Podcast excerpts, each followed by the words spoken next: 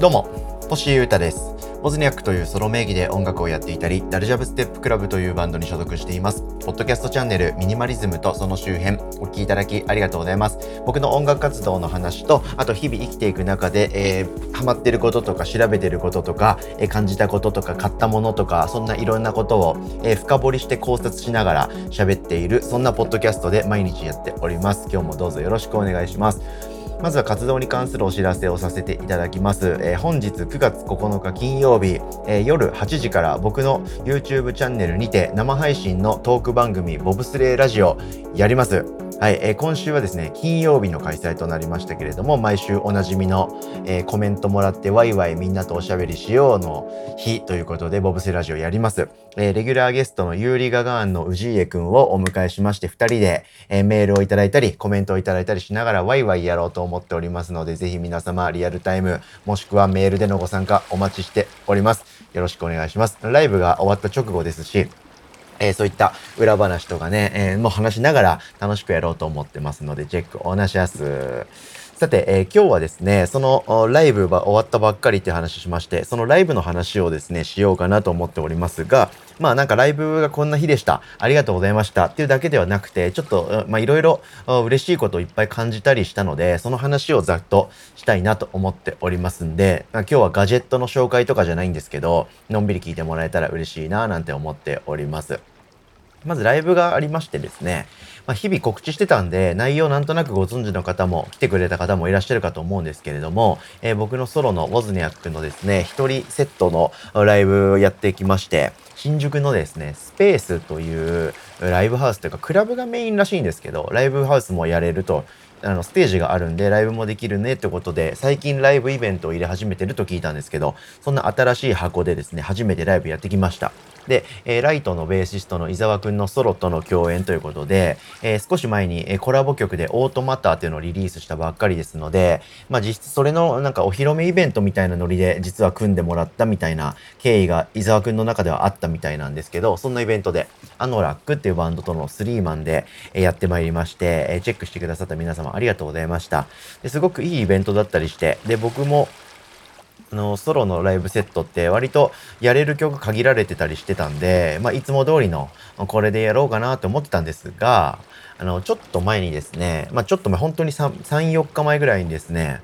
あの、その僕の YouTube のチャンネルで作曲配信を久々に再開したんですよね。ちょっといろんな事情とか意図があって、しばらくやってなかったんですけど、まあ、いろいろ整ったので、作曲配信をこれからいっぱいやっていくぞと、そういうチャンネルにするぞぐらいのつもりで今おりまして、作曲配信始めたんですよ。で、えー、このライブに向けての作曲配信2回やりまして、えー、その2回の配信、どっちも1時間から1時間半ぐらいだったんですけど、それで違う曲をですね、作りまして、えー、で、まず本当に骨組みみたいな感じなんですけど、コンセプトと骨組みをリスナーの皆さんがこう生で見てるその場で作っちゃうということで、作曲ソフトのエイブルトンライブを使いながら作曲作ったんですよ。で、その曲をブラッシュアップしてですね、え速攻でそのライブでやると。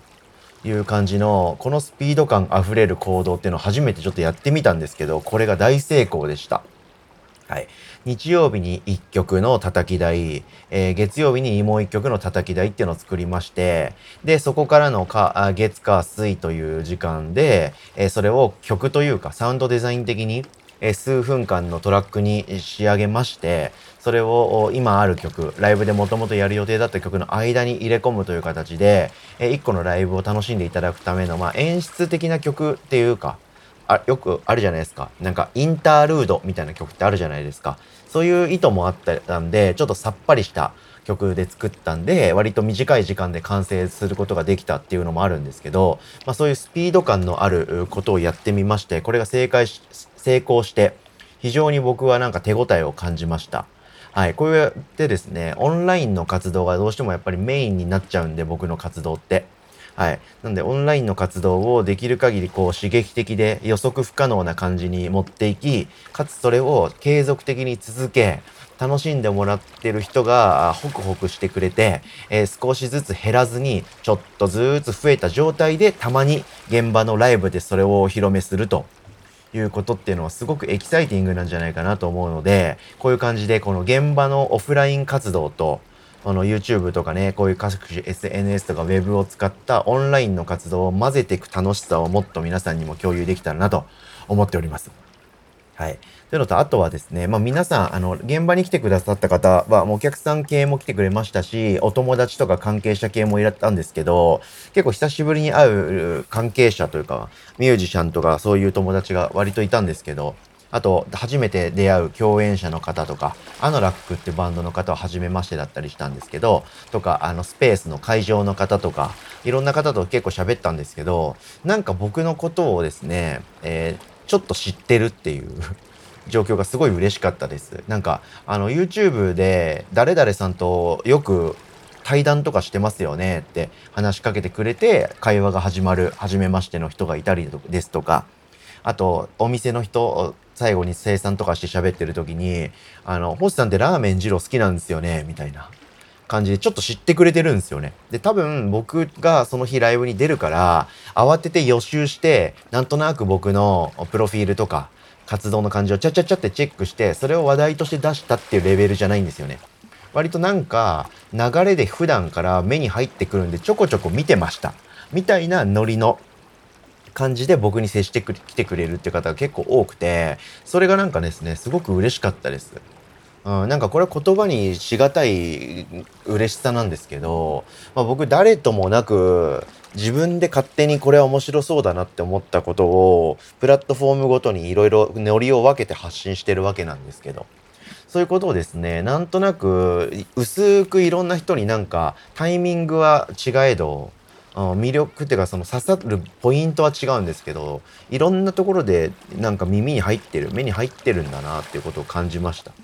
はい。で、これが、あの、インターネットというかね、SNS の面白いところで、SNS じゃないですね。ウェブサービスって感じでしょうかね。YouTube とかブログとか、僕のポッドキャストとか、そういったものの面白いところだなって僕は感じてるんですけど、残るんですよね。はい。残って、こう、僕の中では資産的な価値を生んでくれてるんですよね。はい、あれですよ。資産的価値って例えて言っただけで、お金に変わってるっていう、そんな分かりやすい短絡的な意味じゃなくて、なんか長きにわたってその後人々とコミュニケーションを取れるきっかけになるツールになっていたりとか誰かの情報的価値を埋めるようなものになっていたりとかまあなんかそんなような役割あとは人々のあの習慣に寄り添うコンテンツを作れていたりですとかそういったいろんな意味があるんですけど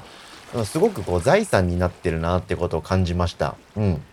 なんで、まあ、このエピソードもそうですし、昨日のポッドキャストも明日のポッドキャストも先週やった配信も今夜やる配信のラジオも何でもそうですけどあの残るのが前提で僕は活動してて発信してるんですけどこれってすごくいいなというふうに感じました。それのどこをどどこを何のタイミングでどういう人がチェックしてくれてるかって分かんないですけどなんかそれもなんか面白いっすよね。でさっきの話と重なりますけどそれオンラインでいろんな角度であらゆるこうことを発信しててもいつかその人とオフラインで会う時が来るんですよね。まあ、関係者だったら特に同じ目線で。ものづくりする人とか音楽業界の人という同じようなフィールドでやってる人間として出会うことができるんでそういう時にですねなんかこう豊かな人付き合いができるっていうか深いコミュニケーションができるなという気がしていて僕はこういうことを感じました。なんで、まあ、ライブ1本やっただけで、えー、僕はこれぐらいの考察は余裕で埋めるっていうか、これぐらいのことを感じる日だったっていうことが嬉しかったですね。なんか単純にライブをバッて1本やって、えー、お酒を飲んで、えー、仕事としてやって帰ってきたとかそういうことじゃなくて、なんか深い、え、考察というか、あの、いろんなね、感動、感情に、を得れたと、得るものが大きい日だったなと思いましたので、そういうことも含めて、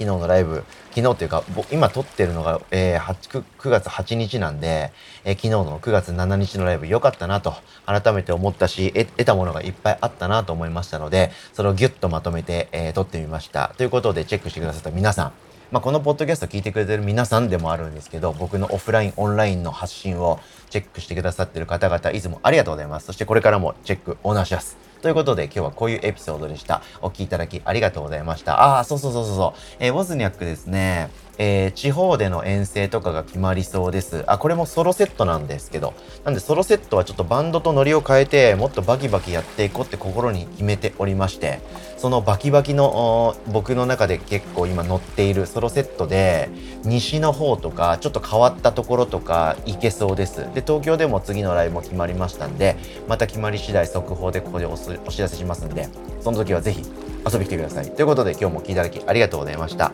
以上、ミニマリズムとその周辺、星歌がお届けしました。それでは今日も皆様元気にいってらっしゃい。バイバイ。